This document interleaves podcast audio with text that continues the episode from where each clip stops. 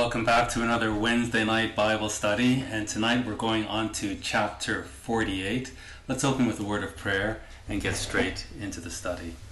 Our Heavenly Father, we pause to give you thanks, Lord. We just uh, praise you that we have access to these ancient scriptures, uh, scriptures that were written thousands of years ago and were written for our time.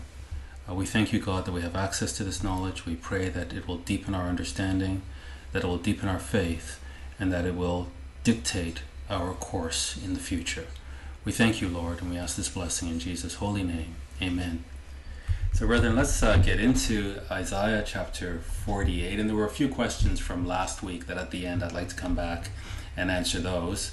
But for now, let us uh, get into our study. And I apologize, I just had to restart my uh, Bible application. So, let me get that loaded. Something with the video here. It just looks like um, just uh, just on the chat. If you can just confirm that you can hear me and also see me clearly, I would appreciate that while I get this uh, started. Okay.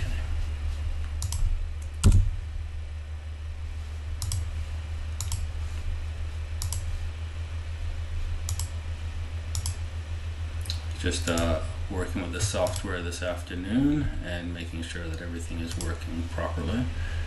Uh, so let's get started.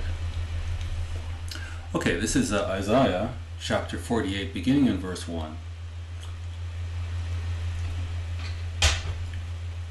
And just confirm on the chat that you can hear me clearly. I'll, I'll get started here. And uh, if you can just confirm that.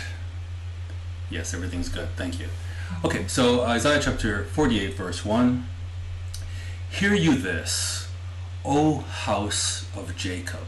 So for, for, we began in chapter 40, and the focus, in fact, in chapter 1, the focus has been very clear that this is a vision for Jerusalem and for Judah, and by extension, it's also speaking to Jacob.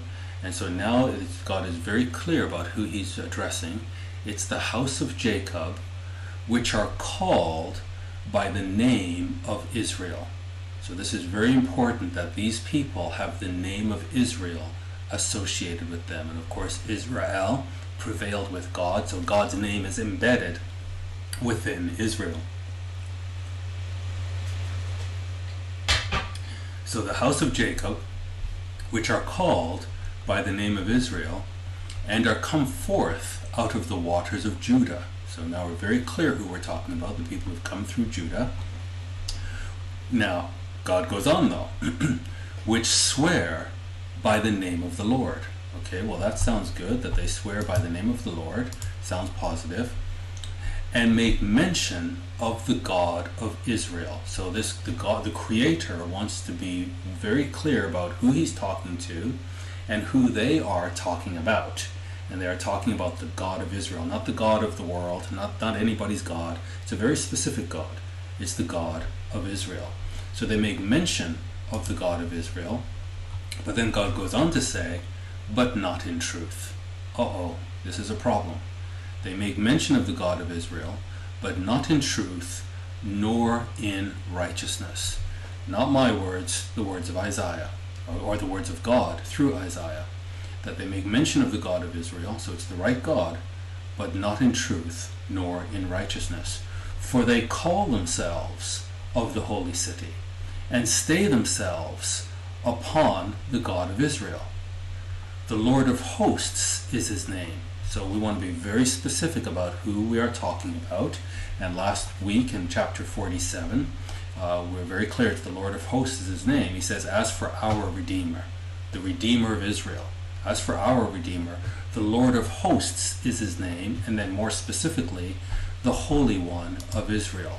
So it's very important that we understand he's the Lord of hosts. That means there's an army that is with him. We know he has the, the righteous angel. When he returns, he's returning with the righteous angels. The, the uh, first fruits will be resurrected. He'll be returning with the righteous angels and the first fruits. And he'll be establishing an army in Judah and he's coming to fight. The Lord of God is coming to fight. He is he is a God of uh, a God of justice, and he's a warrior, and he's coming as a warrior. So, just something here.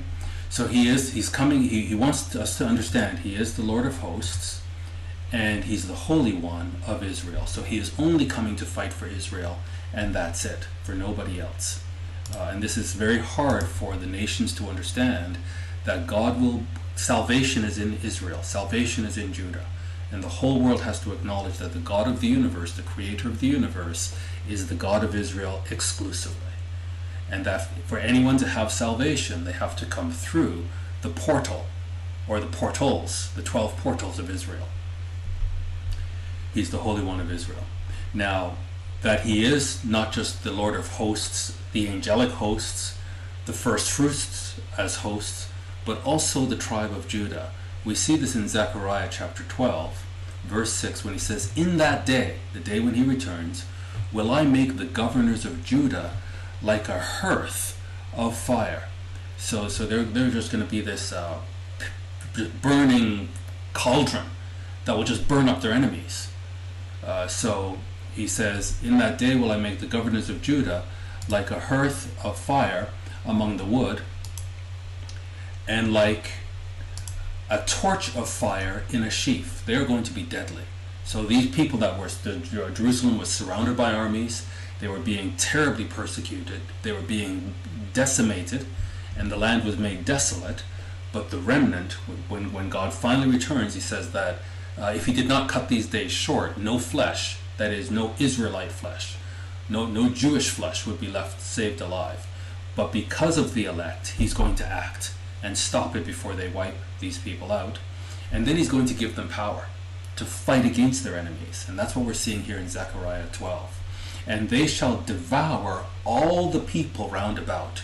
So what we saw in Luke, the prophecy that Jerusalem will be surrounded by armies, and we see right now, all the Islamic nations that surround Israel, and all the prophecies they have that they have to destroy the Jews, every last Jew, and they have to take Jerusalem. So that is all happening now. And this rise of anti-Semitism, which, you know, when I was in high school, it was like I just kept hearing never again, never again, never again. And yet we're seeing this anti-Semitism all around the world, and nobody is objecting to it. They're allowing it. In fact, they're endorsing it and supporting it. And now the Palestinian cause has become very popular. And so Jerusalem will be surrounded by armies. There will be this devastation there. And yet when, when Jesus Christ returns, he's coming to his people and he's going to give them power to fight against their enemies. And Zechariah sees it and he says, They shall devour all the people round about. That's how powerful they're going to be, on the right hand and on the left. And Jerusalem shall be inhabited again in her own place. So much to the chagrin of the enemies of Jerusalem, who never want to see it inhabited and, and want to wipe out all the Jews, Zechariah sees a time when the Jews will, will have the power to fight back, and, and Jerusalem will be inhabited again in her own place, even in Jerusalem. So it's just so magnificent that Zechariah has to repeat it just to make sure that we understand that it really will happen.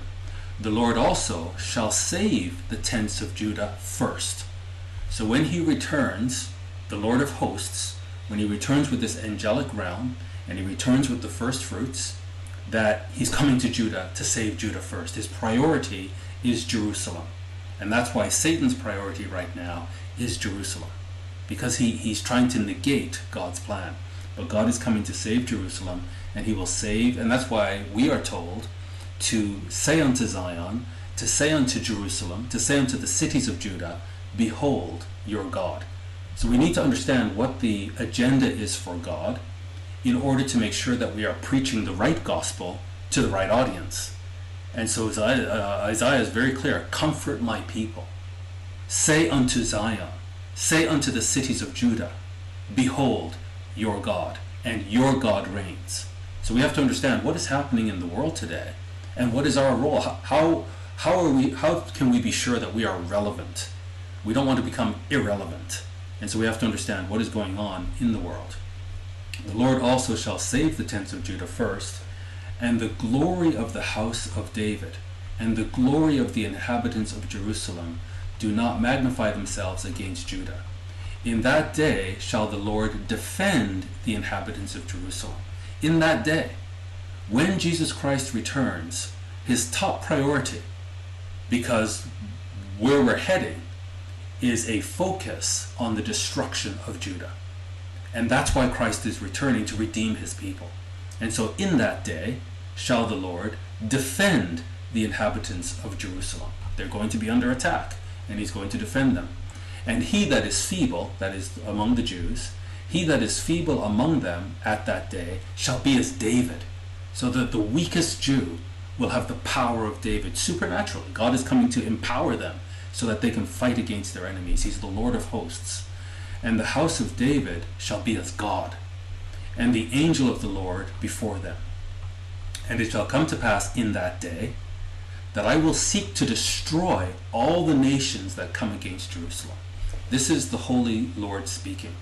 That there, there is a controversy between God, the people of God, and the nations. And so when this beast power governs the whole earth, and everybody's in a single agreement, the agenda will be to destroy Jerusalem. And so God is in that day when he returns, he's returning, it shall come to pass in that day, that I, that is Jesus Christ, will seek to destroy all the nations that come against Jerusalem. So if we have any love for these nations, and specifically these are Islamic peoples that hate Jerusalem, if we have any love for them, we need to warn them that you don't want to do this. You've been misled. Whatever ideology, whatever scriptures, whatever doctrine you are intoxicated by, it is false. And you're going to end up in a very sad place. You need to open the Bible and read it for yourself. Whatever you've been told about it is false. Get a copy of it, open it up, and read it for yourself, and see that your prophet is in complete contradiction with all of the prophets of the Bible. All of the prophets of the Bible are all saying the same thing.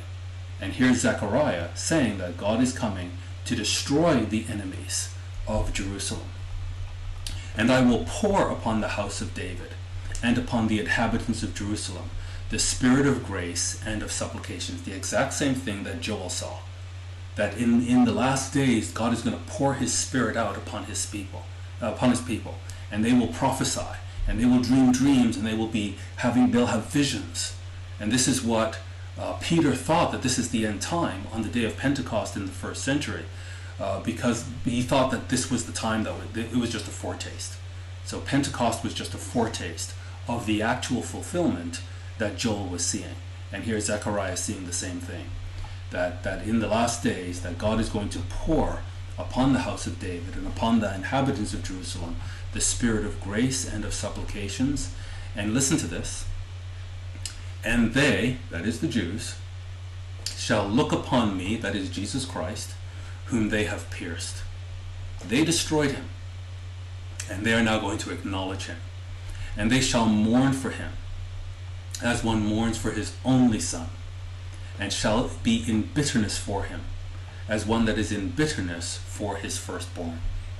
There's going to be this wholesale repentance in Judah, and there's going to be this broad acknowledgement that they were wrong, and that Jesus Christ, in fact, is their Messiah, and he's going to empower them, and he and his people will finally be one. He says, going back to Isaiah 48 now, so, so the Lord of hosts, he's a Lord of a great army. That army is angelic, that army is the first fruits, and that army also includes Judah, the house of David.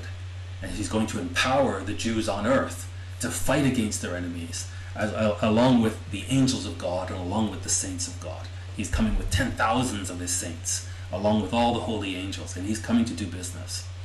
Isaiah 48, verse 3. I have declared.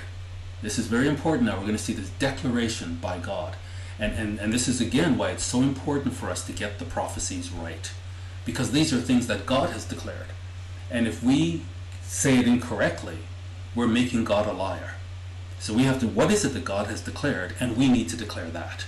He says, I have declared. And he really, um, this is a big point for God that he has said this beforehand.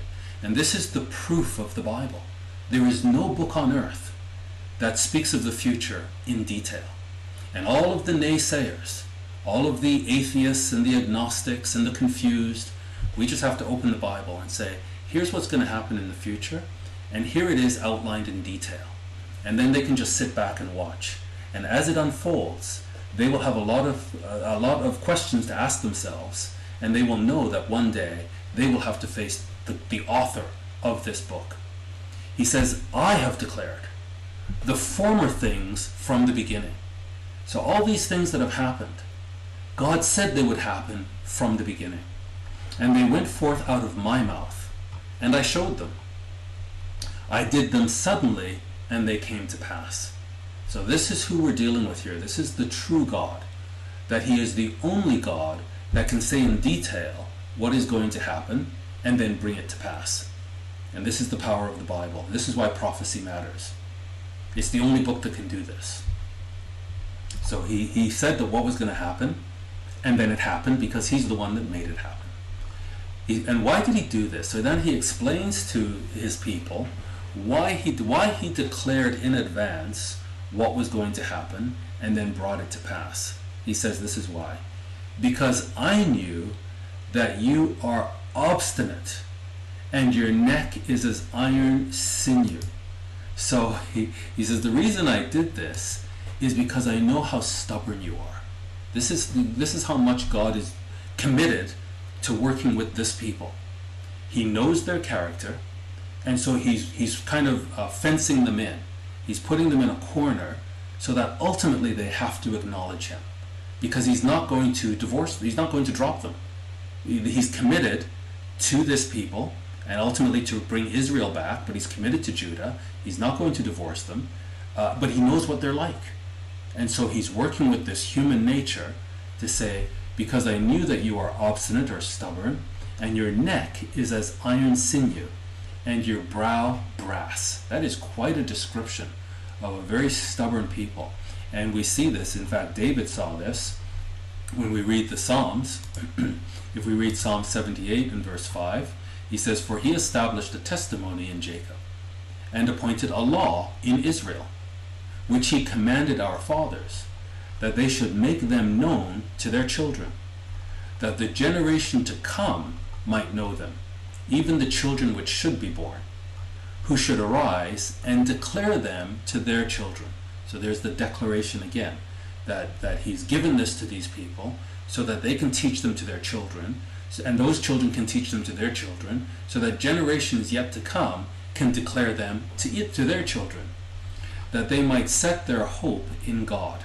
That all these things are going to happen, but they can set their hope in God and not forget the works of God, but keep his commandments. And listen to what David says in verse 8 and might not be as their fathers, a stubborn and rebellious generation so God is very clear. These are these are not uh, holy people because they are saintly, because they are perfect, because they are of noble character. They're holy people because they are descendants of Israel. And God is in a covenant relationship with Israel. It is through Abraham an unconditional covenant. So God will not back away from this covenant. So despite the evil of his people, he is still going to fulfill his promise in them. This is a very important thing for us to understand and to get clear because of where the world is going and because of the job we have of preaching the good news, the gospel, the good news to Zion, preaching the good news to Jerusalem, preaching the good news to the cities of Judah, and preaching the good news to the world, to all nations, as a witness we need to be very clear. So they're going to accuse the Jews of being evil. And rather than defend them and say, no, they're not evil, we're going to say, you know what? They're actually more evil than you say. Because when we read the scriptures, God doesn't pull any punches. He says these people are wicked, but they're his people, and he's going to save them. So, so what's your argument now? If your argument is that they must be destroyed because they're wicked, uh, and, and they're wicked because they, they broke the Sabbath. God says they are far more wicked than that, and yet He's still committed to them, the true God. So they might not be like their fathers, a stubborn and rebellious generation. Unfortunately, they were just like their fathers. A generation that set not their heart aright, and whose spirit was not steadfast with God. So, so David saw that, that that was the whole purpose that they should teach their children so that their children don't follow in their stubbornness. And yet, unfortunately, Christ came and they were stubborn, they rejected him, and you know the rest is history, or it's actually prophecy. Back to Isaiah 48. God says, I have even from the beginning. God said, even, even from the beginning, I declared it to you. Before it came to pass, I showed it to you, lest you should say, My idol has done this for me. So, again, this is just the wickedness of these people. That even though God is the one that saves them, God is saying, I know what you're like. You're going to give credit to your idols because these are very idolatrous people, even though they're God's people. He says, I, I told you beforehand, and I showed it to you, lest you should say, My idol has done them, and my graven image and my molten image has commanded them. And we see this in Ezekiel, this idolatry, and it's in, it's in uh, Jeremiah, it's all over. These are very idolatrous people, right from the beginning, right in the Torah, we see the idolatry of Israel. But here in Ezekiel 20, verse 32, Ezekiel writes, And that which comes into your mind shall not be at all. So they have a thought, they have an intention, they have an agenda, and, and God is prophesying here, it's not going to be that way. That which comes into your mind shall not be at all, that you say, We will be as the heathen. So we're going to be like the people surrounding us. We will be as the heathen, as the families of the countries to serve wood and stone. And so this has always been the proclivity of God's people. Instead of teaching the heathen, they follow the heathen. And God says, you know, I'm telling you beforehand what's going to happen, so that when it happens, both the cursing and the blessing and the salvation, that you don't say, oh, it was my idols that, that helped me. That because it was all foreordained and it was all pre written, you have to say, you know what? This truly is the work of Yahweh. So it goes on to say here,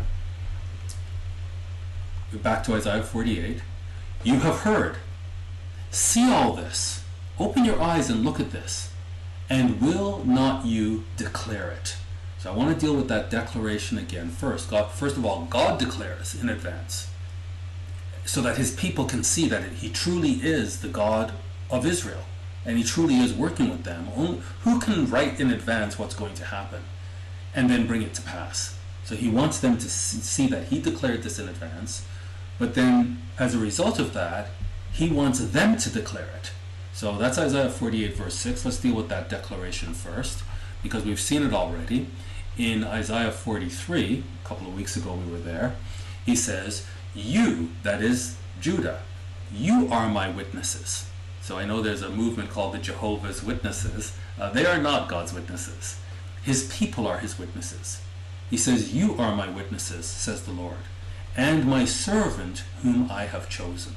So God has chosen these people as his servant, and they are to be his witnesses, that you may know and believe me and understand that I am he. So it is a very strange relationship that God has with these people, so that they can come to see that truly the God of the universe, the creator of this vast, vast universe, is in fact the God of Judah. He is the God of Israel.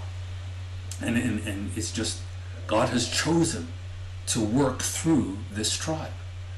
And he says, that you may know and believe me and understand that I am he. Before me, there was no God formed. So this is the God of the universe. Neither shall there be after me. And then in verse 12, I have declared. The God of the universe has declared. he says, and have saved and I have showed when there was no strange God among you, and we covered that when we were in chapter 43. Therefore, so because of this declaration of God to these people in advance, so that they can see that He truly is the God of the universe and He truly is in a relationship with them, because of that, He says, Therefore, you are my witnesses.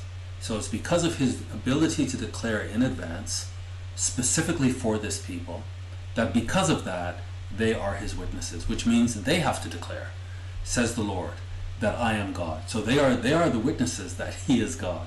And so they now have to turn around and tell the nations, our God is God, and do that with absolute confidence. In chapter 44, he says, Fear you not, neither be afraid. So you're surrounded by enemies, people who really hate you, but don't be afraid. Haven't I told you from that time and have declared it? This is this is what this God is. Uh, I could say he's hanging his hat. His credibility is on the fact that he declares in advance. This is why any of us who are teaching prophecy, we have to teach it accurately. Because if we teach it inaccurately, then the thing that we're teaching will not come to pass, and then God's credibility is shattered. But the God of the universe is saying, I'm hanging my credibility on my ability to predict the future. And I've declared it in advance. From the beginning, I told you what was going to happen in the end. And so he says, Don't be afraid. Haven't I told you from that time and have declared it? You are even my witnesses. So these people are the only people that can say, We have received this scripture and we were told in advance what was going to happen. And it happened exactly as the scripture says, even though the scripture is thousands of years old. And so we can confidently declare, Our God is God. You are even my witnesses. Is there a God beside me? Yeah, there is no God. I know not any. So um, all these claims of the pagan gods notwithstanding, none of them can do this. And so they're all false, and we don't need to believe any of them. But this God and this scripture we can believe. Back to Isaiah chapter 48 and verse 6. So the first part of this verse was that you have heard and see all this. Won't you declare it?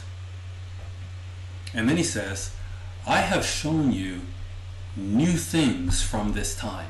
So this is now a shift. So there are things that he said in the past, and now he's saying, I'm showing you new things from this time, even hidden things, and you did not know them. So now there's a shift. There are some things that were written anciently, and they have come to pass. But now God is saying, now I'm going to show you some new things. And you didn't know these things before. These are hidden things. These are mysterious things that I'm now revealing unto you. And back in chapter 43, we saw this as well, where he says, Behold, I will do a new thing. Now it shall spring forth. So this is something that wasn't done before. Now God is doing it, and it's a new thing. Shall you not know it? I will even make a way in the wilderness and rivers in the desert. So this is the new thing that God is going to do. He's going to bring salvation to these people in a new way that they didn't know before. And he says, I, I will do this. And so we know that he's going to uh, raise up Cyrus, uh, a, a, secular king, that is going to uh, save Judah from Babylon and not for gain. There's nothing in it for him. He's just going to be moved by God, a secular king, to save these people. So God is going to do this new thing, and Cyrus is a pattern that is laid down that predicts the coming of the Messiah. So Cyrus is a type, he's a Messiah, the anointed one, but he's a type of Christ. And so uh, Isaiah has this dual vision where he sees near term, which would be about 150 years from the time that he's writing, but he also sees long term and the ultimate fulfillment.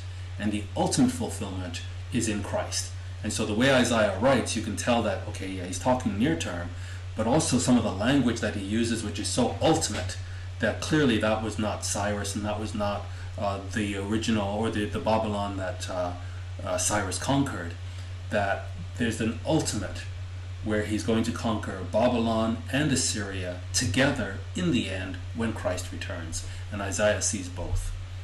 And so this new thing in terms of the Messiah, he, he, write, he wrote in chapter 9, and we'll, we'll go back to chapter 9 eventually, but in chapter 9 verse 6, where Judah can write, For unto us, that is Judah, a child is born.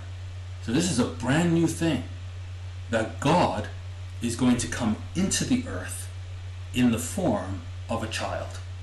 This has never been done. This is a new thing. The Messiah will come as a child. For unto us a child is born, unto us, that is Judah, a son is given, and the government shall be upon his shoulder, and his name shall be called Wonderful Counselor, the Mighty God. So a child is going to be born that is going to be called the Mighty God, the Everlasting Father, the Prince of Peace. Of the increase of his government and peace, so there's going to be all this warfare, but he's going to put an end to it. Of the increase of his government and peace, there shall be no end. Upon the throne of David and upon his kingdom, to order it and to establish it with judgment and with justice from henceforth, even forever. The zeal of the Lord of hosts will perform this. God is so zealous about this. He's going to do it, but it's a new thing. That, that he should come to earth in the form of a child. The creator of the universe will visit human beings and condescend to man and be born as a, a baby to a poor family. And he will be called the mighty God. They, they didn't know this. This is a new thing. Back to Isaiah 48 and verse 7. He says, They are created now. So these are things that I didn't tell you before, but I'm doing them now. They are created now and not from the beginning. So there are things that I told you from the beginning, and many of these things have come to pass, but now I'm going to tell you some new things that I'm starting now. And, they, they, and you didn't know these before. Even before the day when you heard them not. Lest you should say, again, this is the, the reason he's doing this, is he knows how, the, the nature of his people. And he's saying, I'm, I'm telling you these new things that you didn't know before. Before he says, I told you these things, uh, beforehand so that when salvation comes to you, you don't say, oh, it's my idols that did this. Now he says, I didn't tell you these things before, but I'm telling you them now, lest you should say, behold, I knew them. Oh, I already knew that. It's very interesting how God knows his people and he, he's working with this people, but he knows their nature. And regardless of their nature, he has chosen to be committed to them. So I, I don't want you to say that you knew this before. This is new. Yeah, you heard them not. Yeah, you didn't know them. Yeah, from that time that your ear was not opened, for I knew that you would deal very treacherously. So what? What is God saying here? That his people are treacherous. And you were called a transgressor from the womb. So this this is not a uh, God is not saying I've chosen these people uh, because they're the best of mankind. So if you, if you are uh, convinced of the Quran, then you, as soon as you accept Muhammad, then all of a sudden, magically, you become the best of mankind. You, because you're a Muslim, you're the best of mankind. God doesn't do that with his people. He says, I've chosen you, and I know how treacherous you are. But I, because I am God, and I do not go back on my word, I am committed to you. So these people, in fact, let's just take a look um, at this and just understand uh, that treachery is not the reason for God to turn his back on his people. It says here. So he, this Imam on Friday, he's not going to mention all the despicable traits of the Jews, but he's confident that he can repeat some of their traits mentioned by Allah. And everybody on Friday, they have to come to the mosque and be subjected to this. Uh, so we know who our enemy is. So, so these are the enemies of these people. They are they accuse the prophets of lying, and were hostile towards them. They fought the prophets and slayed them. The people we are dealing with are the people who slayed Allah's prophets and who tried to kill Muhammad. They tried to kill Muhammad whenever they had the opportunity to do so.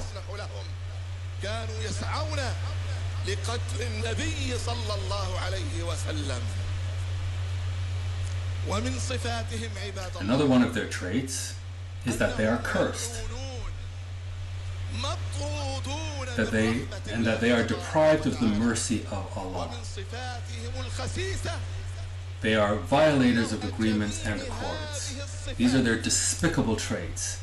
You know, God does not disagree. this is the funny thing.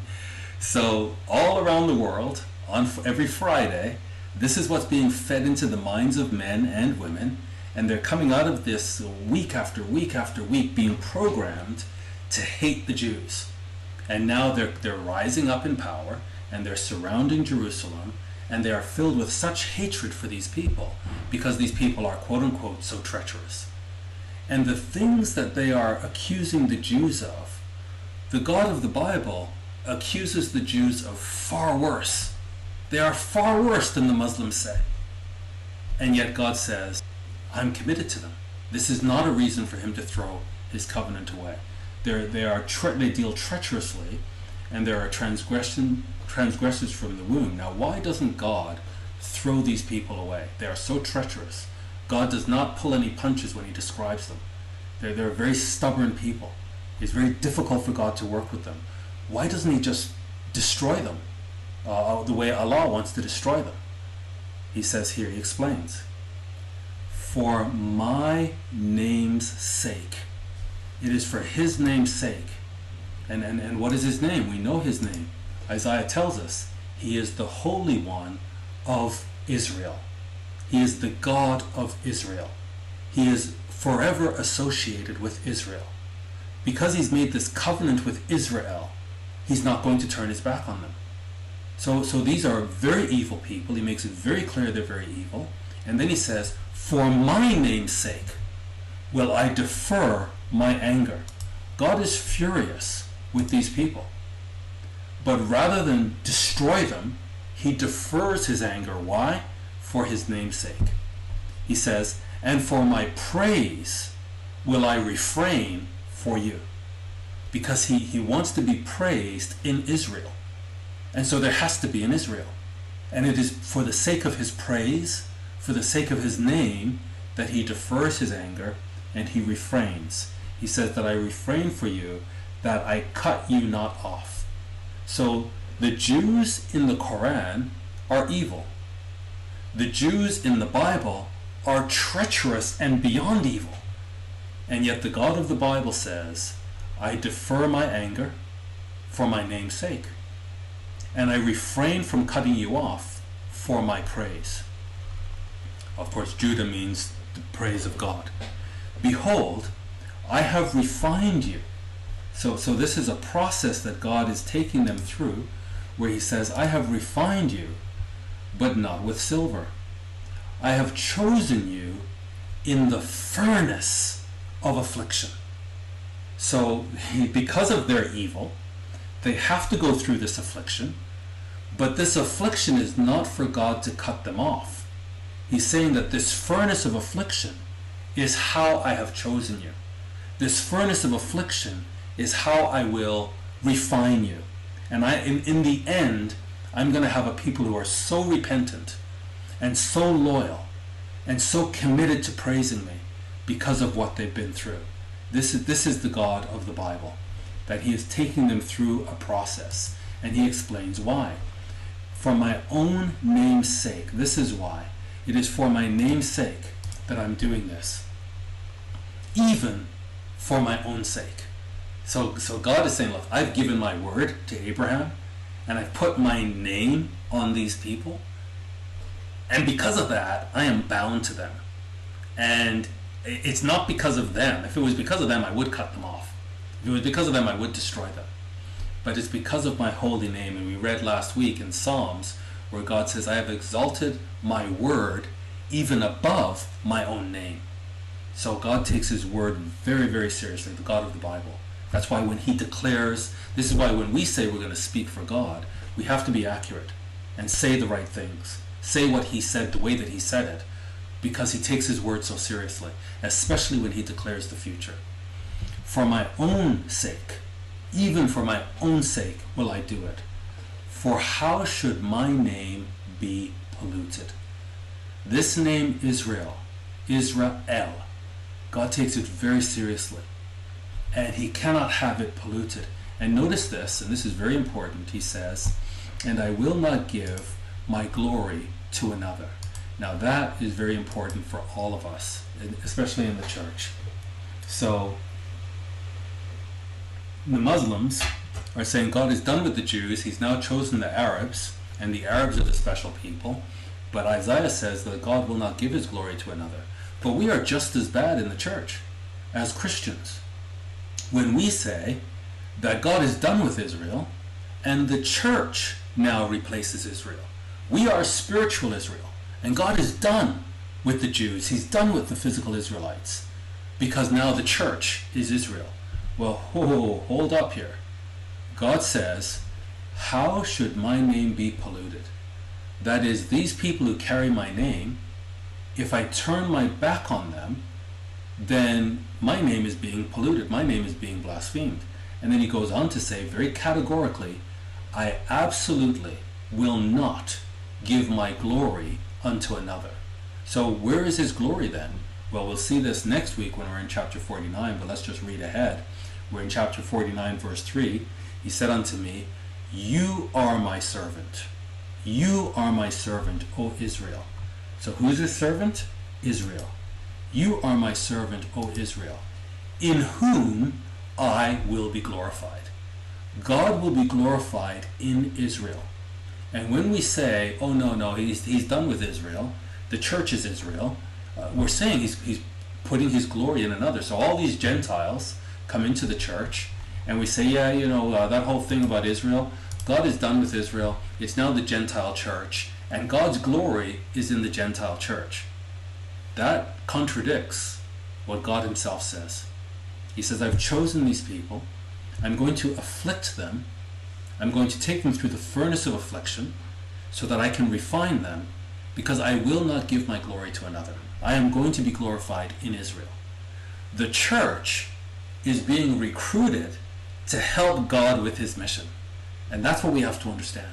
We are first fruits that are, are recruited to help God put the world right and, and set things in order. And that's what we have to understand. He's not going to give his glory to another. In, in, in, so we have to get this really clear. He said unto me, You are my servant, O Israel, in whom I will be glorified. And that's categorical. Back to chapter 48. Hearken unto me. He, he's really pleading with them now. This is he, he's going to work with this people. And he wants this people to understand that he has chosen them. Hearken unto me, O Jacob and Israel, my called. I am he. I am the first. I also am the last. And so this language of first and last, we see it in Revelation, that it's the same God. In Revelation 22 verse 13, the book ends with this. I am Alpha and Omega, the beginning and the end, the first and the last. And why that is so important is he is the only God that can declare from the beginning what is going to happen. And then because he's the beginning and the ending, he makes sure that everything in between happens exactly as he has orchestrated. So God is doing a very strange work now. And, and the, the, we look at the world around us, it's changing and it's changing rapidly. And the Christian nations are crumbling, they're falling. And they're being, I'll say, I'll use the word invaded, overtaken by Gentile nations and and they're going to the the, the rule uh, or the honor of the individual the importance of the individual individual being able to act and operate according to their conscience that's all going away and is being replaced by collectivism. Now you belong to a group and you have to adhere to the morals and the ideas of the group and you're not allowed to think as an individual anymore. And this is all setting us up for this global economy this global military force that's going to be ruling over man which is not good for Christians, but it's all God's work. And he says, I'm Alpha and Omega, I'm the beginning and the end, the first and the last. And, and he's going to do exactly what he has prophesied to do. And so here he pleads with Jacob to know that he is the first and the last. So they have to go back to the ancient scriptures, see what is prophesied in the future, and know that he's going to bring it to pass. Verse 13 My hand also has laid the foundation of the earth and my right hand spanned the heavens. When I call unto them, they stand up together. So he's making it very clear I'm the God of the universe. And I have control of the universe, the whole creation. That's who I am. That's who's dealing with you. And it's kind of hard for man to wrap our heads around this that the God of the universe condescends to lowly man and is committed to a, a lowly tribe of people. And he will be glorified in those people. he says, All of you, assemble yourselves and hear. Which among them has declared these things? So the them now is the pagan gods. So I'm a god, I'm, I'm the Alpha and Omega. I'm the one who can, from the beginning, tell you in advance what's going to happen, and everything happens exactly as I say. Who among the false gods, who among your idols can do this? They're all pretenders. This is the only scripture that has this, this word that predicts the future in detail. So all of you assemble yourselves and hear. Which among them have, has declared these things? So again, you see how important the declaration is to God. It's the proof that He's the true God, and it's proof of the false gods. They cannot declare these things. Then he, then he explains again, he says he's going to do a new thing, and that's through Cyrus. And so he says here, the Lord has loved him, pointing now to Cyrus. He, that is Cyrus, will do his pleasure on Babylon, and his arm shall be on the Chaldeans. And again, Cyrus is a type of the Messiah. And so ultimately, this is speaking of Christ that the final resurrection of Babylon, that Christ will do his pleasure on Babylon and his arm will be on the Chaldeans. And again, it's very clear that Babylon is of the Chaldeans. So we have to know who are the Chaldeans today and where is Babylon. Because Isaiah is very specific, God is very specific. He's declared these things in advance. We have to get it right. He says, I, even I have spoken. Again, this emphasis on his word, his ability to predict the future. I, even I, have spoken. Yes, I have called him. Speaking of Cyrus, I have brought him, and he shall make his way prosperous. Come you near unto me. Hear you this. I have not spoken in secret from the beginning. So these are things that uh, Moses wrote about. It's in the scriptures. It's something that it's not hidden from them. He says, I have not spoken in secret from the beginning, from the time that it was, there am I. And now the Lord God and his Spirit hath sent me. Thus says the Lord, your Redeemer, the Holy One of Israel. So he said it last chapter in 47. Now he's repeating it again here in chapter 48 that the, that, that the Redeemer is the Holy One of Israel. He is tied to Israel.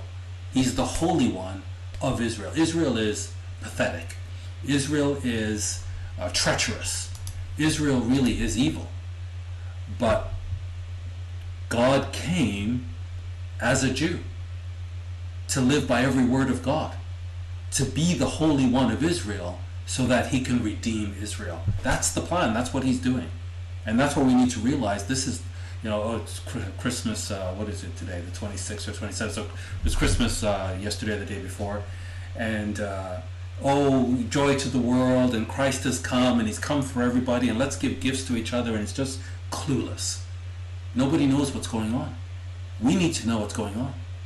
That Christ came to earth to live as the perfect Israelite, to fulfill the terms and conditions of the covenant, so that he can legally and rightfully inherit the promised land.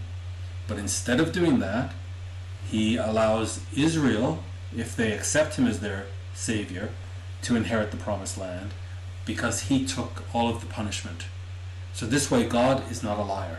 When he tells Israel, this is what's going to happen if you don't obey, and they said, okay, we agree, now he can fulfill all of that and at the same time still save Israel because of the fact that the Holy One of Israel came to earth, lived perfectly, and now is taking all of that suffering. And unfortunately, Israel is stubborn, they're obstinate, so they have to suffer. But once they look upon him whom they have pierced, you know, as the serpent was lifted up in the wilderness, and those who looked upon the serpent were saved, that when this treacherous time in the future is going to happen, when they look upon him whom they have pierced, they will be saved, because he is the Holy One of Israel. He says, Thus says the Lord, your Redeemer, the Holy One of Israel.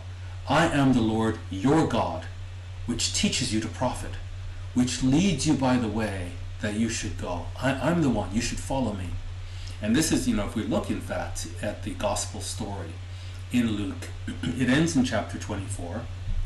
And when Christ has been crucified and buried, In fact, he's been in the grave now for three days and three nights. Uh, the people, the disciples are walking to Emmaus, and Christ catches up to them, and there's two of them talking, and they've given up basically. they they've left Jerusalem, they're heading back to their hometown, and he says, uh, so Christ is asking, like, what's going on? Why are you so sad?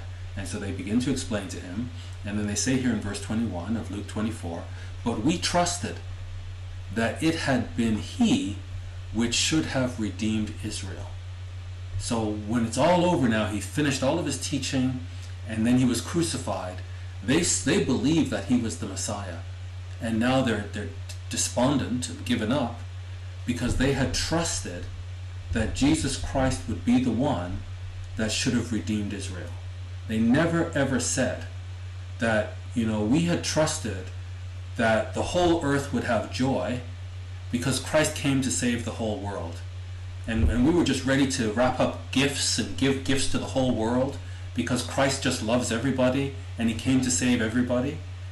We trusted that Jesus had come to redeem Israel. And beside all this, today is the third day since these things were done.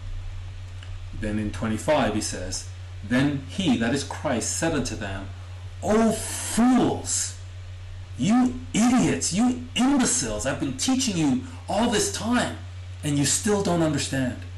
O fools, and slow of heart to believe all that the prophets have spoken. So all the prophets spoke of the Lord coming to redeem Israel, not the whole world, Israel.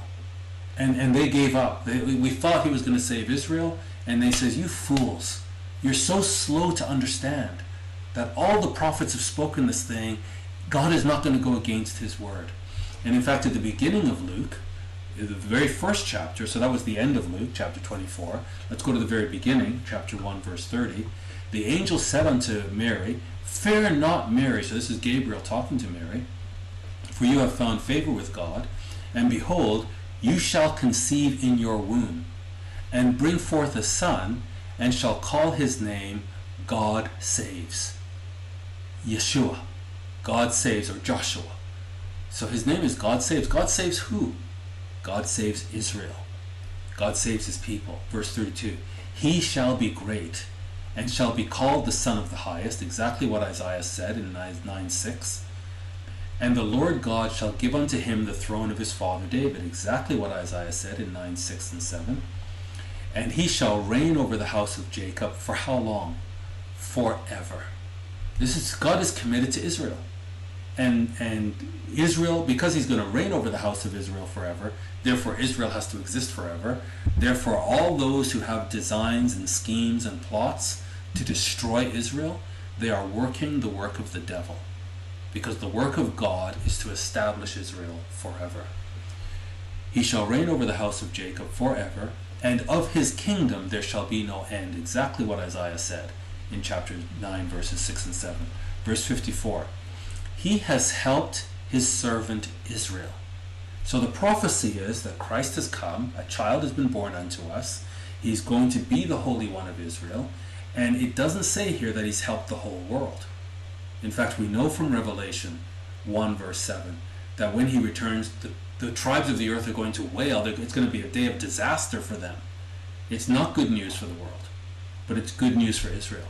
And he's come to help his servant Israel in remembrance of his mercy. Verse 68.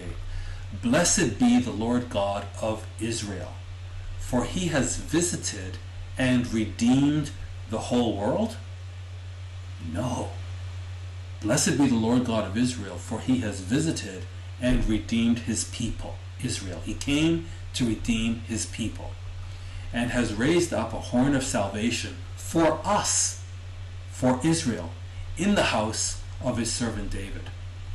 And he spoke by the mouth of his holy prophets, which have been since the world began. So Isaiah says, Look, I declared this thing to you from the beginning, from anciently.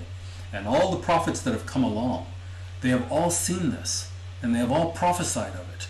And they've all been saying the same thing. And that's why um, Jesus had to open the scriptures, and starting in Moses and in all the prophets, he showed them all these things that were prophesied concerning him. Verse 71 that we should be saved from our enemies.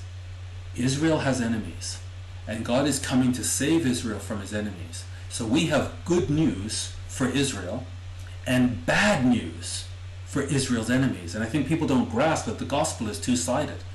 The gospel is not good news, one and all, joy to the world, the Lord has come, uh, let earth receive her king, everybody be happy. No, not everybody be happy. You people who are doing the work of the devil, you're slaughtering, you're raping, you're stealing, you're doing all kinds of evil. Woe unto you! Woe unto you! It's not good news for you. Have your day now. Because Jesus Christ is coming and he's furious. And he's coming to save his people from their enemies and from the hand of all that hate us. So there's a perpetual hatred. And we need to be aware of what's going on in the earth. Who is it that is spreading all over the earth today that has a perpetual hatred of the Jews, that has a prophecy that they have to destroy all of the Jews, that is surrounding Judah today, that is surrounding Israel today, the, the country called Israel, and, and that has an agenda to invade Jerusalem, that wants to take over Jerusalem, that is teaching their babies to hate Jews and to kill Jews, who is this? And what is our message to them? Or are we just completely unaware of what's going on in the world? To perform the mercy promised to our fathers. This is mercy that has been promised to our fathers, and to remember his holy covenant. This is why he says, For my own name's sake, I'm doing this, because he's remembering his holy covenant.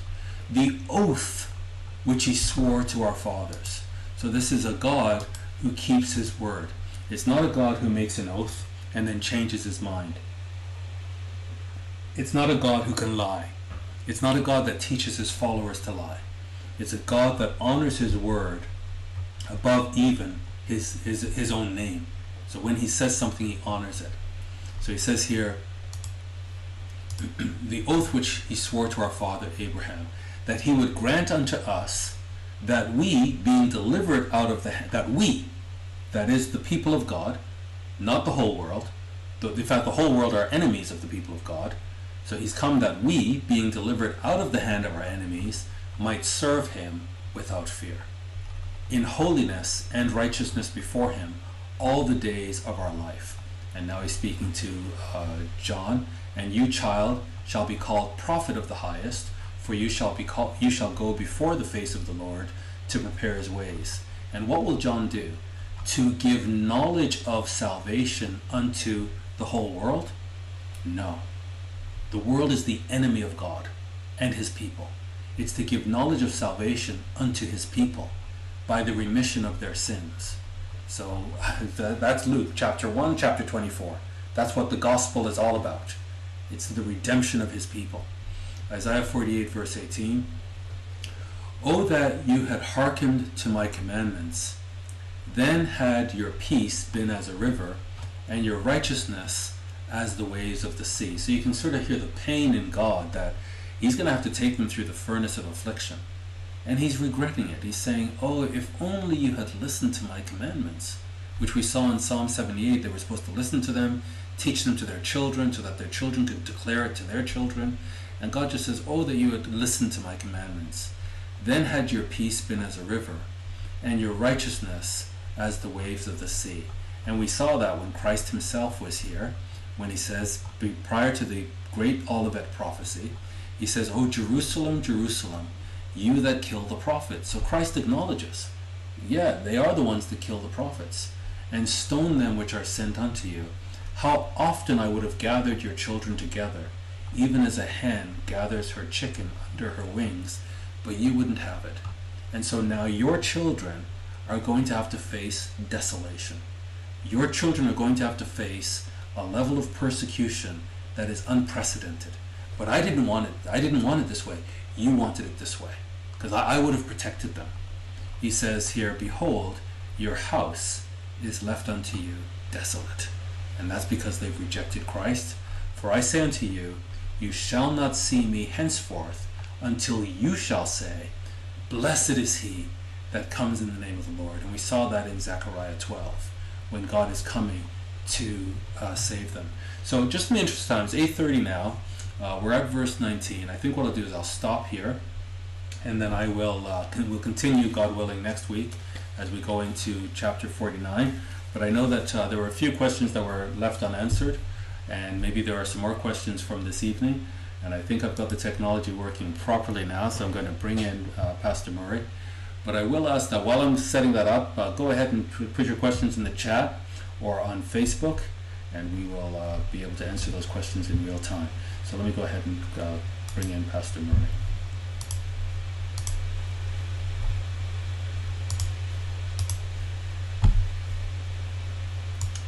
Hi there, Pastor Murray. Can you hear me okay? I can see you, but I'm not hearing you. So we can see you now, but I'm not sure if you can hear us. I don't think he can hear us. I'll just tell him. Okay.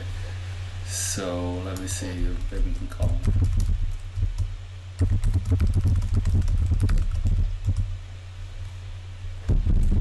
Just have him call me.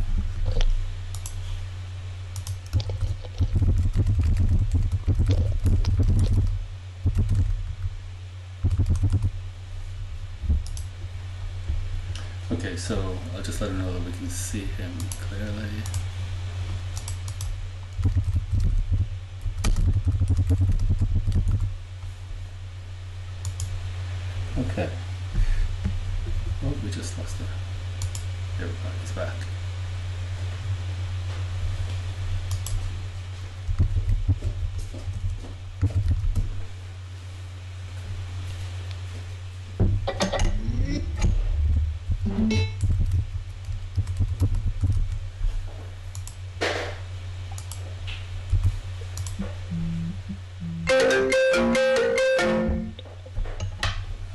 Hi there, Pastor Murray. Hello, can you hear me? Adrian, can you hear me? Yes, I can hear you very clearly. How are you? Good. Good. How are you? Good. We can hear you and see you. Perfect. All right. So, uh, Another any good questions? study. Sorry, go ahead. Another, good study. Great, thank you. Um, I wanted, to, uh, while we're waiting for some questions to come through on the chat, uh, one thing came to mind while, uh, when you in Isaiah 43, verse 10. Um, when you went back to Isaiah 43, verse 10, you said, um, and my servant you have chosen, you may know me and believe and understand that I am He. Uh, is nearly word for word uh, from John 20, verse 31. John uh, goes in and gives the reasons that he wrote his gospel many years later, and it's not a synoptic version, so that people would know that, that Jesus is the Christ and the Messiah, and believing in him would give life, uh, would, would bring life to his name. That's really fascinating. Great, great uh, uh, insight there. Excellent. Any other thoughts, Mark? Um, just from a, uh, one of my, uh, while we're for some questions to come through, wanted to go back and maybe get your opinion on replacement theology. Yes. Uh, for- uh, just from a, a, a when went down to uh, real understandable terms, um, how different is replacement theology from the inter- the interpretation of Isaiah that we're going through in this study? Because both of us being long-time members of the Church, Church of God, and I'm sure there's many uh, listeners and watching this video that are long-time Church of God uh, movement uh, followers. Um, it, it's, it's a big, big difference. Would you agree? It, it is. Um, I'm just getting a message here that there's a bit of an echo. Can you talk again, Murray? Sure. Sure. Um, what, what the, question, that I asked was, was just, just wanted to revisit the replacement theology concept and how vastly different it is from uh, the long time teaching in the Church of God movement, where the church has replaced Israel um, rather than coming into Christ through Israel. And while it seems like a small point, it's actually it's actually a big, big, big uh,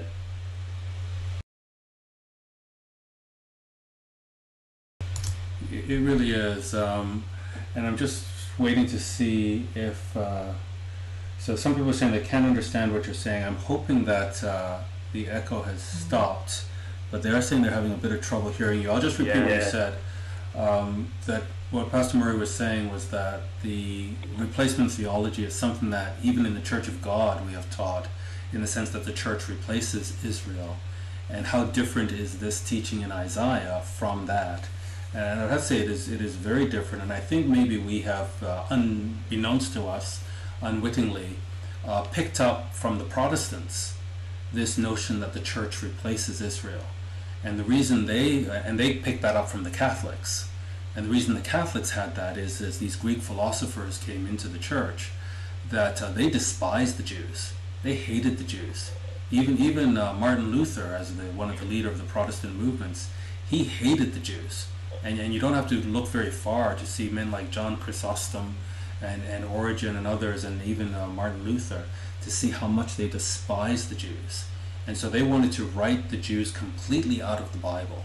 And that's where they, it was so easy when uh, Philo came along and gave them this whole allegorization technique to just allegorize everything. And that, that gave them the freedom then to write the Jews out of the Bible. And I think uh, to some extent maybe we've inherited that. Uh, not, not across the board, uh, but to some extent we, we may have. Um, I, I have heard many ministers who do teach that God has not forsaken the people, the physical descendants of Israel and He is coming to save them. Uh, and so I think we just need to be very clear that what Isaiah makes clear to us, uh, and I think the prophecies just become very apparent when we don't allegorize, when we just read it the way it's written, uh, and we can see that these, if, if we are saying that no, we replace um, Israel, then all of this punishment, this affliction, this furnace of affliction that God is, is not backing away from, and is saying it's necessary to get these people to a point of repentance, then what we're saying is we need that. We, we need to be taken through that. But that doesn't make any sense because we've repented and we've accepted the Lord. And yet the prophecy is very specific that God has to do this. So I think we just have to read the scriptures and take them as, as, as the way they're written and get it right because God puts so much on the fact that he can declare the future in advance. And if we dilute that or neutralize it or negate it, then we're attacking the very point that God wants to establish his credibility on.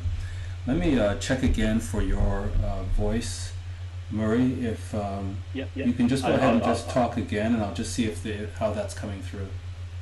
Sure. Sure. Yeah. yeah. I, I, I bring, up, bring up a good point, point that the it, it, it's, it's a convoluted interpretation we are going to want to uh, uh, replace Israel, therefore need, assume the punishment should come to Israel, but at the same time pray for um, protection from uh, the, the end time events. The yeah. two don't go hand in hand. They don't go hand in hand. And I think what there, there, there's an audio issue. I'm going to go on mute and uh, we'll have to on later. later. Sorry, sorry, sorry, sorry, everybody. All right, sorry about that. Uh, so there is, seems to be there is an audio issue there. Um, yeah. Okay. So what was I saying here? Yes, there was something I was going to say to your point there, but um, we just need to be very, very specific about um, what God is doing for for Israel. Now there were a couple of questions from last time. I think I'll go ahead and uh, answer those. So let me do that. Um, I'll go back to the scripture actually.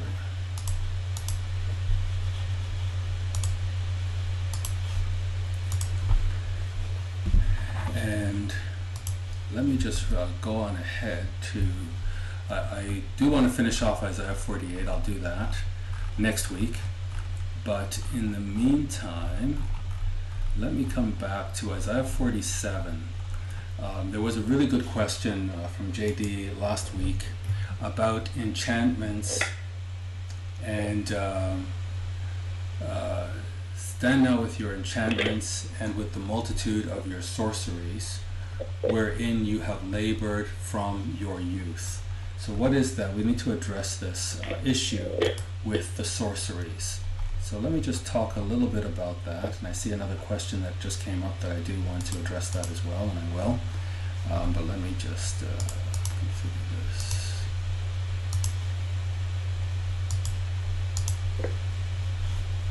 Okay. I just want to deal with this issue of sorceries. And I had mentioned um, last time that sorceries, in fact, if you look at, um, let me just go back to the scripture.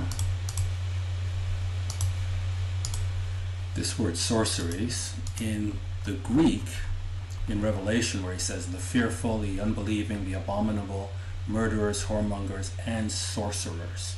This word sorcerers is pharmakeia or pharmakeus, and it means um, it's magic, but it also means drugs, a druggist, a poisoner, people involved in drugs. That's pharmakeia, sorceries. And I'll just make it very clear here uh, we have to reach out to our Muslim brethren, our brothers and sisters, because they are fearful. The Quran is a dreadful book. If you want nightmares, if you believe that Allah is the true God, and you read the Quran, you live in permanent terror. Permanent terror. Uh, they're unbelieving. They will never accept Christ. They will never accept that Jesus Christ has come to earth as God because they are wired to reject that. So they are unbelieving. Abominable. The things that, if you are a devout Muslim, if you're really going to take the Quran uh, seriously, then this is something that um, this is something that uh, you're going to be involved in what God considers abominations pedophilia, rape, theft, gang, gang rape, gang uh, mass murder. All these, all the abominations of the earth are authorized by the Quran and by the Hadith. Murderers, whoremongers, people who love prostitutes and muta marriage and all these different things, uh, and sorcerers, idolaters. Clearly, it's idolatry and liars. It actually endorses lying. It tells you to lie. All these things. So Islam is capturing people and putting them in a state where they will have their part in the lake that burns with fire. So we have to preach this gospel and they have to see, they have to open the Bible and see that everything they've been taught about the Bible is false. But this concept of pharmakeia is really uh, fascinating. And let me just uh, show you something here that you may not have seen before. Uh, so let's just look at this in terms of pharmakeia, here's an article that says drugs in war. So sorceries are drugs. What is Captagon? The jihad pill used by the Islamic State militants. So these are pills that, that jihadis take. And it says here, in the past three months, investigators across Europe have intercept, thou, intercepted thousands of Captagon pills an amphetamine-based drug popular with the Islamic State militant group. Nicknamed the jihadist drug, Captagon keeps users awake for long periods of time, dulls pain, and creates a sense of euphoria. According to one former militant who spoke to CNN in 2014, ISIS gave us drugs, hallucinogenic pills, that would make you go to battle not caring if you live or die. This is sorcery. This is pharmakeia. Given similar testimony from other fighters, experts say it seems likely that the hallucinogenic pills the militants took were Captagon. And then he goes on to say here they intercepted, they confiscated more than 600,000 Captagon pills in a raid and arrested people for manufacturing the drug, and they found that they were destined for ISIS fighters. So this is very, very clearly uh, pharmakeia, that, that the scripture is very clear that people involved in these things are going to be thrown into the lake of fire. So let me uh, go back now and see some other questions that I think were on the chat. And uh, so the, regarding the children of Abraham, are we the children of Abraham? Absolutely, we are. And we are the first fruits. And it's like there, there is a process that God is bringing his people through which includes going through the furnace of affliction, so that he can return to them and they can declare his glory. And we are going to help, we're going to oversee this. Isaiah says that we will be the teachers and we will appear and disappear just the same way Christ appeared. And we're going to guide the house of Israel and the house of Judah so they, in turn, as the nation of priests, can facilitate salvation for the world. And that process is going to take a thousand years. And, and during that whole process, the second death is going to hang over all of all human beings because they have to get this right. And at the end, there'll be the second resurrection, and all these people are going to come up, and the house of Israel and the house of Judah are going to come up in that resurrection, and they're going to be treated separately from everybody else. We see that in Ezekiel 37. And then the second death is still going to be hanging over the heads of all those who come up in the second resurrection. John tells us that in chapter 20 of Revelation. And finally, at the end of this whole process, is the final judgment when people will finally be born into the family of God. But we, as the children of Abraham, who are first fruits, we go straight to the finish line. And the second death has no power over us. And we come out of this whole process to join Christ to oversee it. So this, this honor of the first fruits that we have is so high and so glorious. And I, I fear that a lot of Christians are not taking it seriously. They don't realize that if we miss out on this, we miss out on everything. That this is such a, a you know, when Christ came and he took his disciples and he taught them all these things. And then when the other Jews surrounded, he spoke to the other Jews in parables. And they said, Why do you speak to them in parables? And he says, Because to you it's been given to understand these mysteries, but to them it's not been given so that seeing they don't see and hearing they don't hear, lest they should repent. And it's not their time yet, but it's your time. I'm, pulling out this first fruits early to, to kind of uh, fast track them to the finish line so that they can help me in this process of redeeming the house of Israel and redeeming the house of Judah. And we're going to return with the Lord of hosts. We're going to be part of the army that returns to put the world right. But yeah, we're the children of Abraham, but we're the first fruits children of Abraham. We go straight to the finish line. And then we help the other children of Abraham come through this whole process so that they can teach the rest of the world who can then be converted and come into Israel and also become the children of Abraham. But it's a whole long process. It's going to take over a thousand years. And we as first fruits get to go straight to the finish line. Let me see if there's anything else I can see here and I'll just uh, actually pop over to Facebook and see if I see anything there. and again, I, I, I, have to watch, uh, be careful with Facebook because it doesn't, I can't go back and see what the comments were.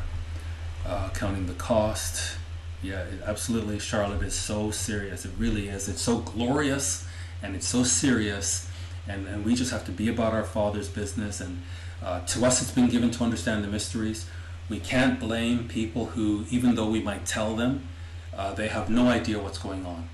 Uh, but we're just in this special category of people who understand. And so we have a great work to do. There's a great responsibility on us. And if God says to the Jews, fear, don't fear the, the wicked, how much more to us not to be fearful? We should be very, very bold. Let me see if there's another question here. Okay, so a question from Lena. What does it mean to come forth out of the waters of Judah? I, I looked at that and I don't have an answer right now, so I'm going to take that for next week, uh, Sister Lena. Great question. Uh, that's in Isaiah 48, I think it was verse uh, 2 or 3. That says, uh, you, you are my people. He says, uh, You who call upon the God of Israel, and uh, you're known by the name of Israel and you've come forth out of the waters of Judah. So we know that the covenant, the northern tribes were divorced, and God maintained a relationship with the south, and ultimately all of Israel will come back through this covenant that remains with Judah. But uh, specifically, what it means to come forth out of the waters of Judah, let, let me take that for next week. And let me see if there's anything else. I think that's it.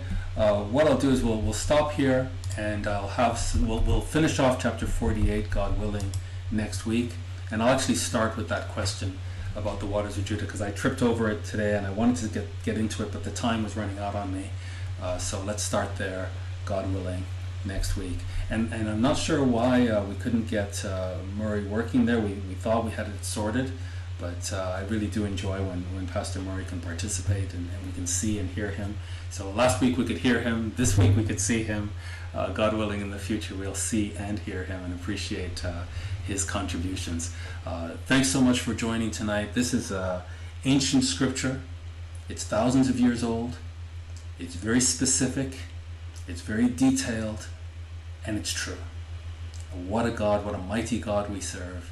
Jesus Christ, what a Savior.